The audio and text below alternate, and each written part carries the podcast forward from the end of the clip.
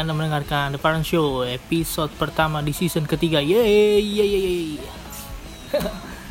Sekarang agak beda nih ep- di season ketiga. Sangat-sangat beda. Karena di season ketiga ini nggak akan ada yang namanya bintang tamu lagi alias gue nggak akan mem- apa nggak akan nggak akan apa namanya mewawancarai tamu khusus di episode ketiga eh, di episode pertama di season ketiga ini pure gue bakal akan membawakan podcast ini sendirian alias ya bisa dibilang ini adalah sebuah bentuk uji nyali.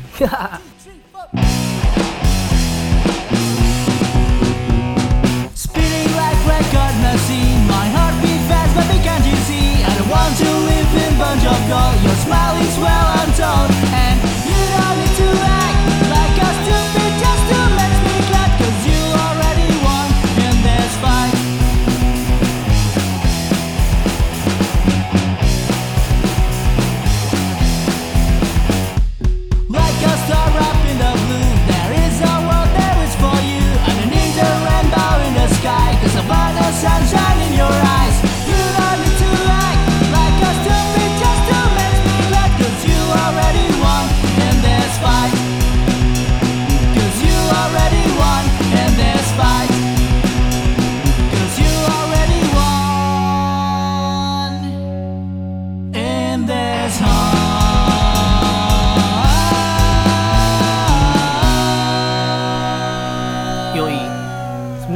kedua itu gue season kedua kan cuma ada sekitar dua episode tuh.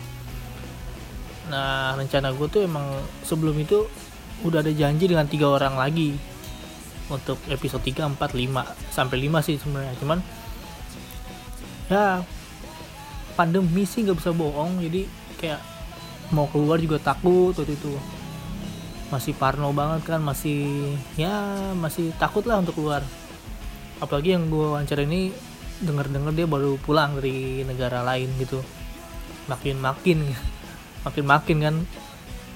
Sebenarnya gue udah udah dijanji di bulan keberapa gitu. Gue udah gue udah kontekan sama orang itu. Materi-materinya udah disiapin dan materinya itu lumayan dalam sih menurut gue lumayan kayak kalau mungkin mungkin kalau misalkan gue gue share gitu kalau gue jadi saat itu dan gue share mungkin bakal bilang wah begini lu ya sekarang ya. Wah gue lu begini sekarang ya pasti sih. Karena gue udah sebelum ngajakin orang itu gue udah memperkirakan sebelumnya udah udah udah udah memper- memperkirakan apa yang apa yang akan terjadi. Tapi gue gak peduli sih sebenarnya juga. Terus em, bagi yang lupa nih the- the- apa the- podcast Show ini udah ada dari 2018 itu di sistem pertama ada 10 episode orangnya beda-beda. Tamu pertama itu ada soft crime waktu itu masih ada Doni. Kebetulan di episode pertama Doni sama Dauk lagi di rumah gua lagi bikin cat untuk albumnya soft crime. Mana nih Dauk harus kelar dong ayo dong. Jadi mereka berdua gua gua gua gua ajak dulu untuk take episode pertama dan ini nih di di di, di season pertama itu ada ada ada ada, ada kejadian lucu sih jadinya. Jadi kan gue emang ngerjain podcast ini kan kayak nggak nggak yang wah tag tag besok tag besok rilis tag besok rilis. Nggak gitu. Jadi gue kayak episode pertama aja gue ada waktu sekitar sebulan untuk nyelesain edit ngedit maksudnya. Nyelesain ngedit ngedit ngedit apa? Ngedit si episode pertama itu. Emang perlu ya diedit? Jadi kalau kalau kalau gue pribadi eh, pembicaraan gue tuh sama orang suka ke mana-mana. Jadi ya gimana sih kalau orang orang ngobrol gitu pastilah akan ke mana-mana. Cuman ya itu dia. Kerja gue dalam ngedit adalah gue memotong hal-hal pembicaraan yang menurut gue gak terlalu penting. Jadi supaya bisa didengar bisa didengar oleh siapa pun tanpa harus apa ya tanpa harus tanpa harus mendengar yang nggak harus selalu dengar.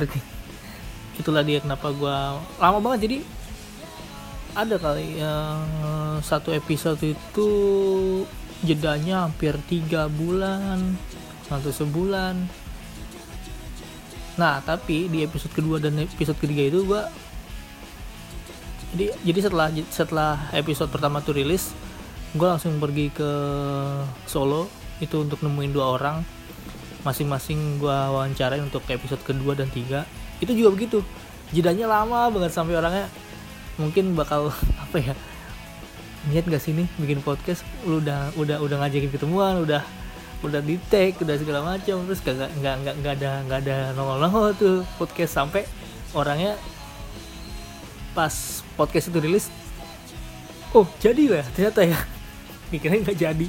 Ya karena itu karena karena karena saking sendirinya kan saking ngerjain ini sendiri. Ya jadi sebebas gue semau gue mau kapan itu rilis. Nah kejadian lucunya terjadi di episode ketujuh. Jadi kan gue jedanya itu dari episode 1 episode 2 episode 3 itu kan lama banget kan. Jadi episode pertama episode pertama rilis di Agustus 2018 eh sorry sorry. Episode pertama rilis Agustus atau September ya? Agustus sih kalau nggak. September lah nggak salah. Soalnya gue tag itu waktu puasa bulan Agustus. Ah lupa deh antara itu nah setahun kemudian di, di Agustus 2019 itu baru nyampe episode ketujuh. Dan di episode itu gue mewawancarai ya orangnya lumayan lumayan apa ya lumayan di Bekasi ini sebenarnya lumayan ada nama lah. Ya anak band.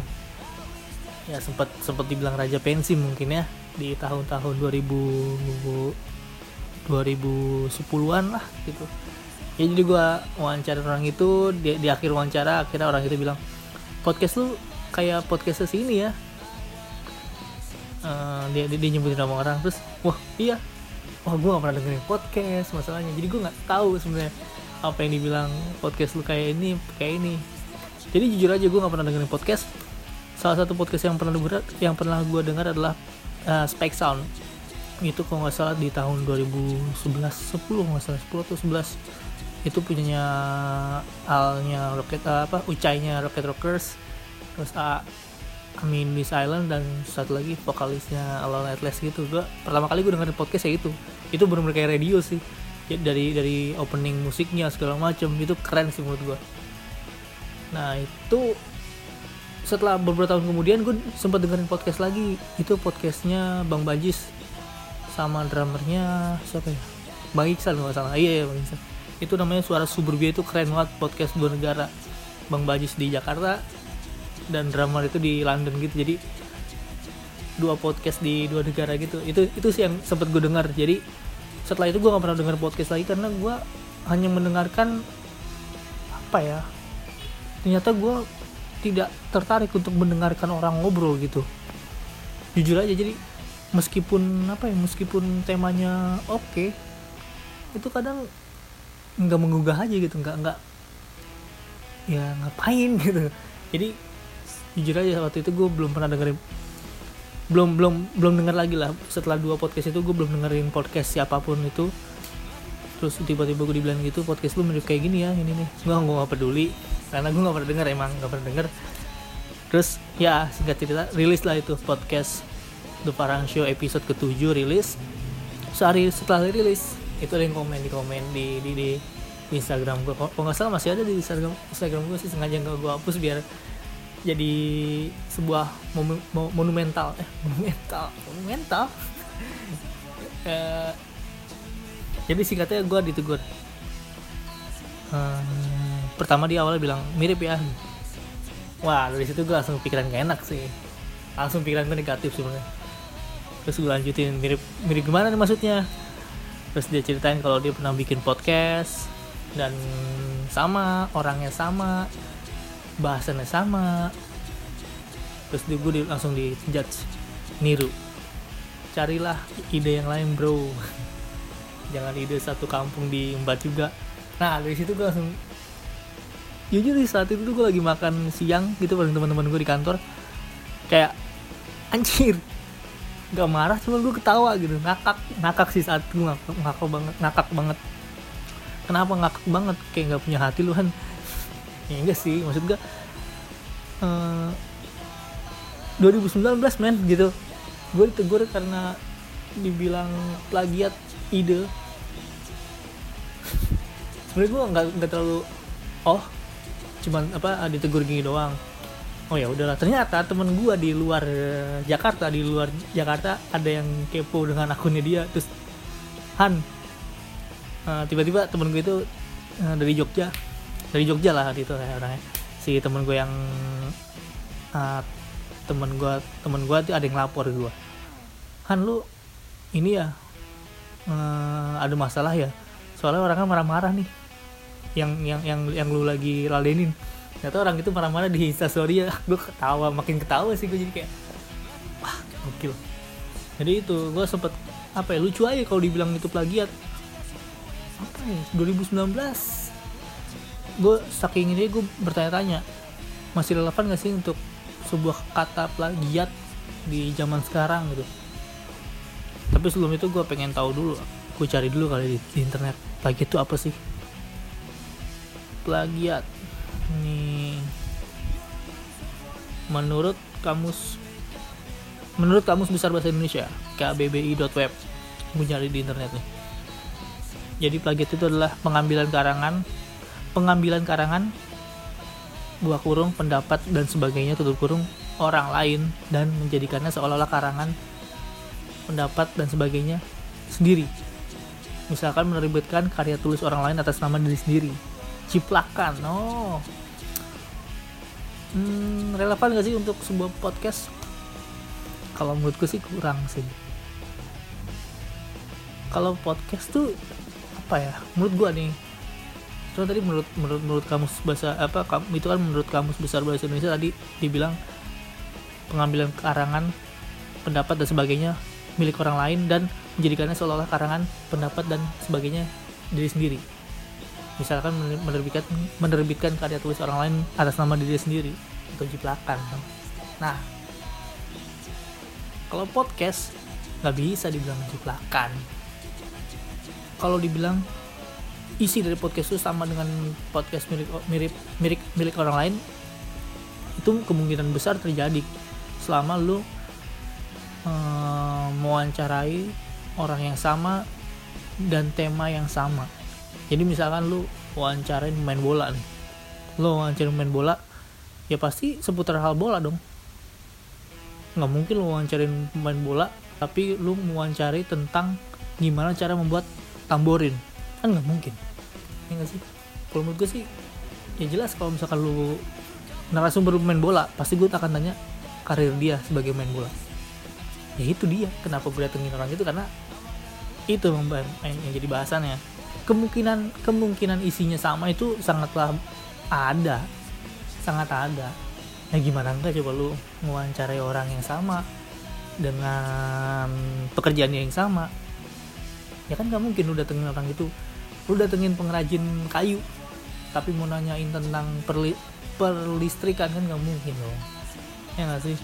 Kalau udah niat gitu datengin dia pasti lu akan menanya gimana lu membuat eh, sesuatu dari kayu.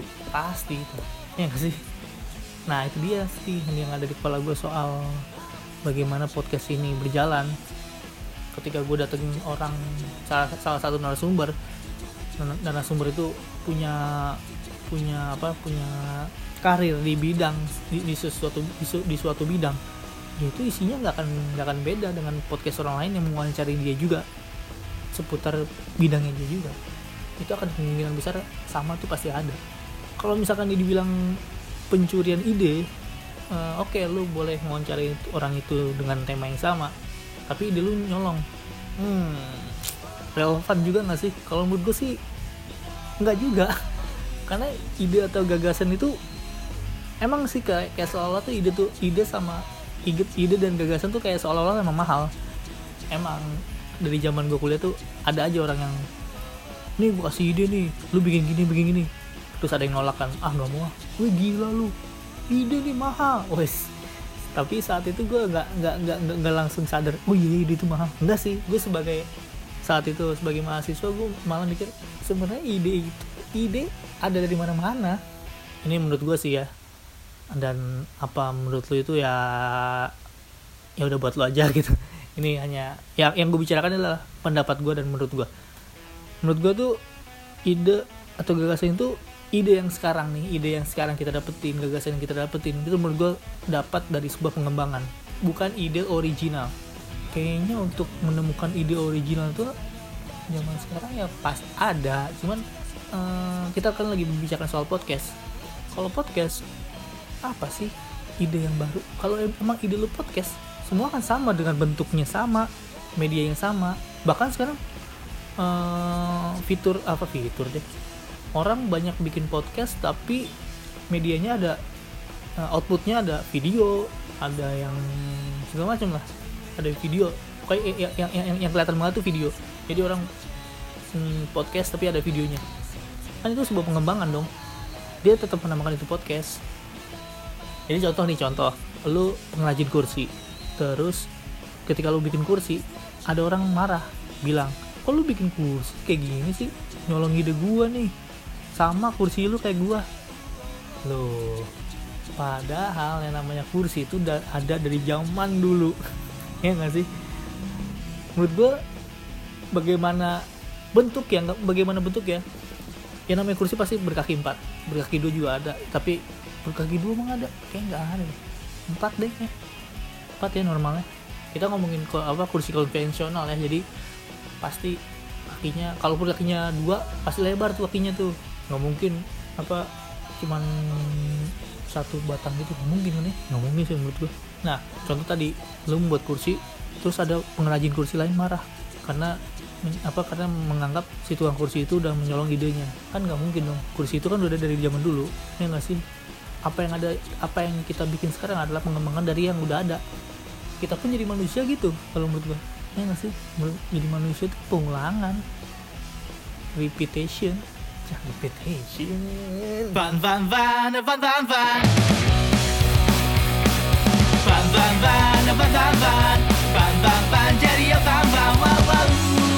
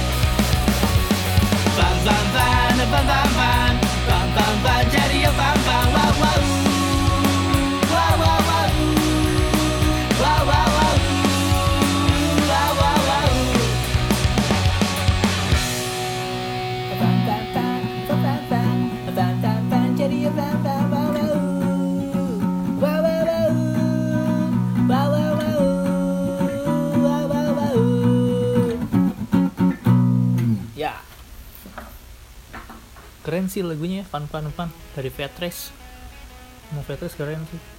Oke kita ngomongin ini sekarang. Kita bakal bahas rilisan rilisan rilisan yang gue dengerin sekitar ini kan tanggal berapa? Ini tanggal 9 ya gue, gue ini tanggal 9 berarti dua minggu dua minggu belakang lah gue dengerin album ini. Jadi ada dua ya ada tiga yang gue bahas ada ada tiga yang bakal gue bahas tapi sebelumnya gue mau apa ya gue mau gue mau cerita dulu sedikit soal musik. Gue udah sekitar semingguan juga seminggu sih semingguan sih. Gue nemuin band namanya super organis super organism. Ini nggak sih bener sih? Super organism. Iya bener-bener gila sih norak banget gue gue baru dengerin sekarang. Dan gue suka banget anjir satu lagu doang sih yang gue suka. Yang everybody wants to be famous itu ngaco sih gitu gue gue ulang-ulang terus di inian gue di di di di, di Spotify gue di kalau kerja gue buka YouTube gue nonton itu mulu meskipun gue denger lagu apa denger suaranya doang. Wah, anjir gue itu salah satu yang sesuatu yang gak update di gue sih. Karena pas gue googling apa setelah gue cari lagi di YouTube untuk gue mau tahu nih kalau mereka main live gimana sih oh ternyata live nya keren sih. Live nya keren gitu. Kayak manual banget lah. Cuman ya adalah si keyboardisnya itu yang membuat sound-sound aneh. Cuman gokil sih. Terus yang aneh lagi gue temuin videonya ada live mereka main di Jakarta. Pokoknya main di Indonesia lah gue lupa daerahnya. Main di, main di Indonesia. Dan ternyata emang udah rame. Jadi ke mana aja lu? Baru denger sekarang anjir. Tapi keren sih gokil ya pasti ada yang komen ya vokalisnya cakep kan? Ya gimana ya? Tapi everybody wants to be famous. Asik banget ngaco. Itu gue ulang-ulang terus. Mungkin akan jadi playlist tetap gua ya seenggaknya dua minggu ke depan lah. Eh dua minggu seminggu ke depan lah. Bisa jadi dua minggu sih. Tapi lu nggak peduli juga kan? Oke. Next. Gue bakal bahas rilisan dari Dirty S wow Dirty S ini gokil sih.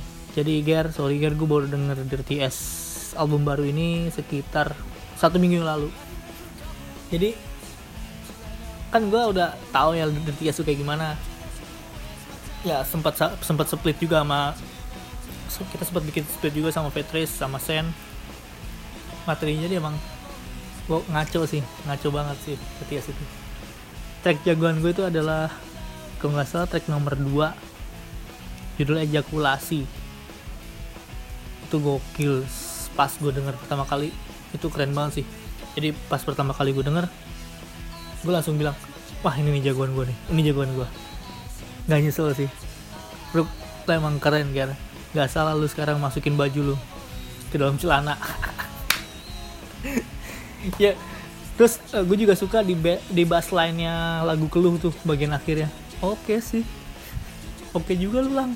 Jadi gue gue baru baru tahu kalau Gilang tuh nggak uh, boleh main bass sambil duduk lang. Kalau kalau main bass sambil duduk salah lu nggak bagus. Soalnya pernapasan lu gitu nggak membuat membuat uh, apa pergerakan jemari lu tuh kayak terganggu. Alias lu bakal kena revisi terus sama si Bayu sama Gilang. Eh sama Gilang sama si sama Gary. Salah satu lagi yang bikin gue tertarik sama album ini artworknya sih. Menurut gue paling beda di antara dua album sebelumnya si Dirty S artworknya lebih lebih lebih ada warnanya sekarang. Kalau kemarin kan cuma hitam putih sekarang lebih ada warnanya. Terus gue jujur aja gue tergerak untuk dengar gara-gara satu ya artwork tadi.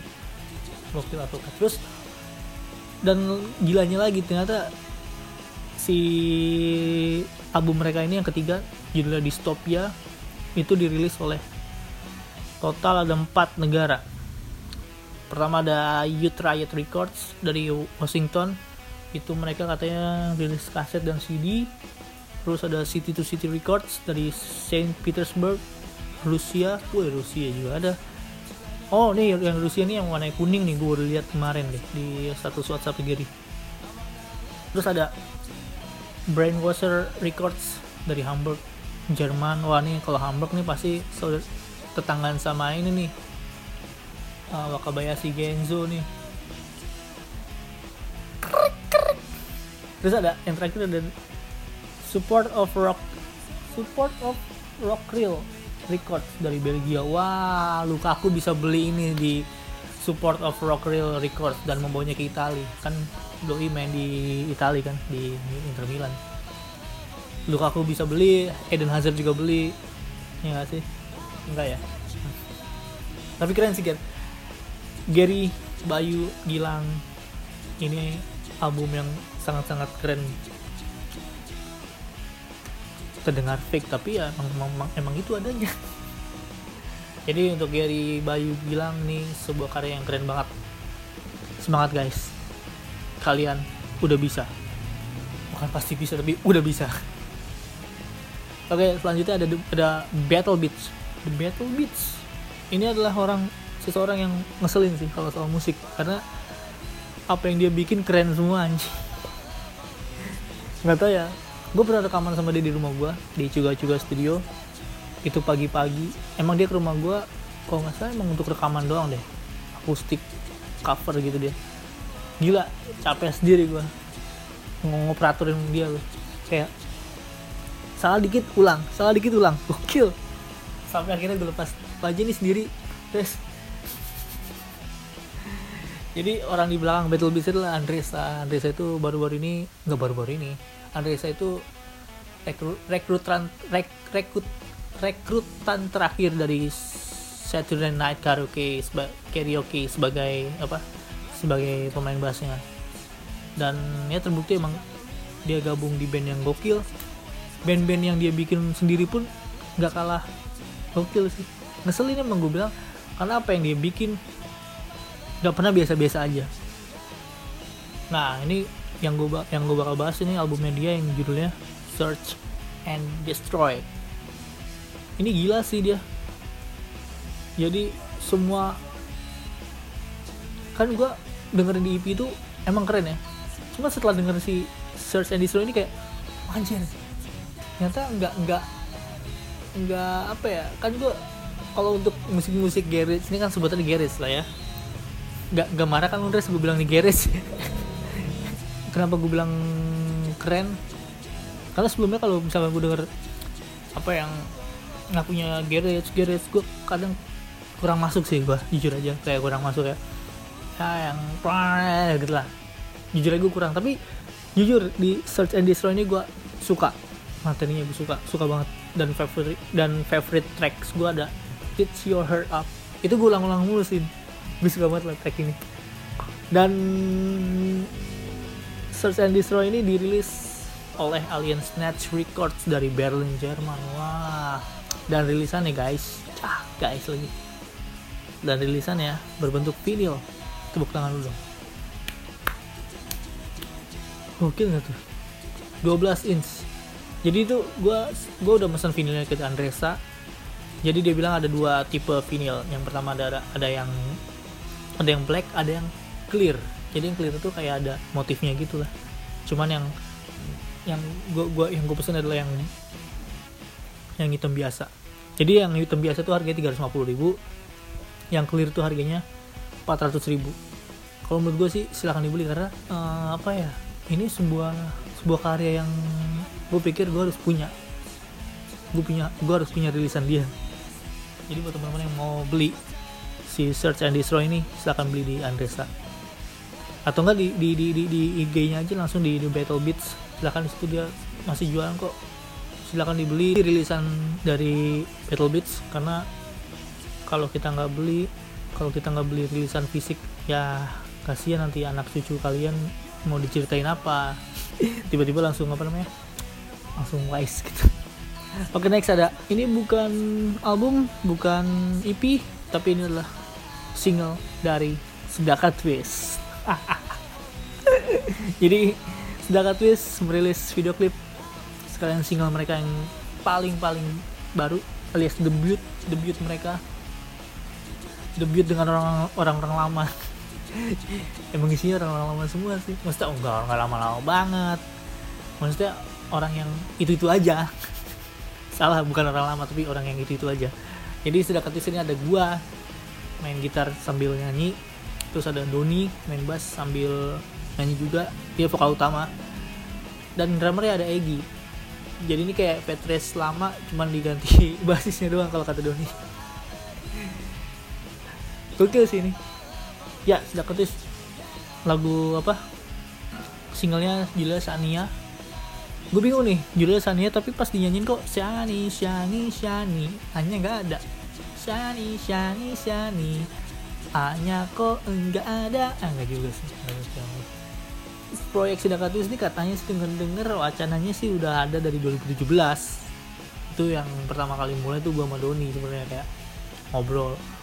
Uh, gue punya materi pop nih gue pengen bikin band pop gini-gini. Oh gue juga punya. Gini akhirnya ngobrol-ngobrol terus 2017 kesampaian gara-gara kita mikirin kita harus ada yang ngisi keyboard dan itu harus cewek karena biar menambah vokal cewek aja. Dan saking nyari-nyarinya akhirnya nggak jalan-jalan. Baru dipertemukan lagi 2020 akhirnya gue sama Doni udah dia Don bikin coveran aja. Gue lupa tuh siapa siapa yang mulai dulu. Kayaknya gue deh kalau nggak salah gue ngajakin Doni cover lagu Our Man-nya The Beatles. Itu gue langsung wah anjing ini emang gak salah sih untuk berduet vokal dengan Doni. Jadi jadilah berkelanjutan berkelanjutan. Akhirnya yaudahlah kita bikinnya dulu lah. Yang simpel-simpel jadi kalau kalau kalau muluk-muluk pengen ini pengen ini pengen ini jadinya lama. Alias nggak jadi jadi jadi video klip Sedaka Twist berjudul Sania ini bisa bisa kalian nonton di YouTube buka aja Instagramnya Sedaka Twist. Follow aja kalau bisa. Tinggal nggak di follow nggak apa-apa sih yang penting harus ditonton video klipnya. Oke? Shani,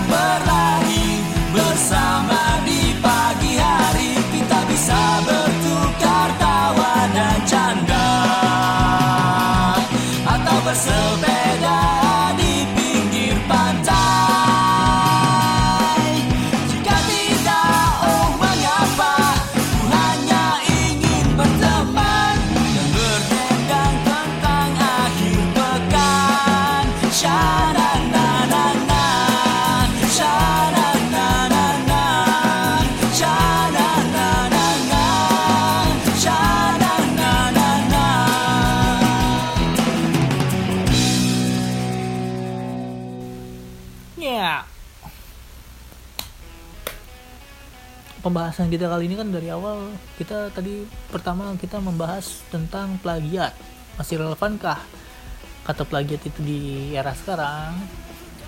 Ya jawabannya sih kalau mas kalau plagiatnya adalah sebuah jiplakan ya pasti ada. Pasti masih relevan gitu. Kapan pun sih masih relevan. Tapi kalau misalkan yang dibilang adalah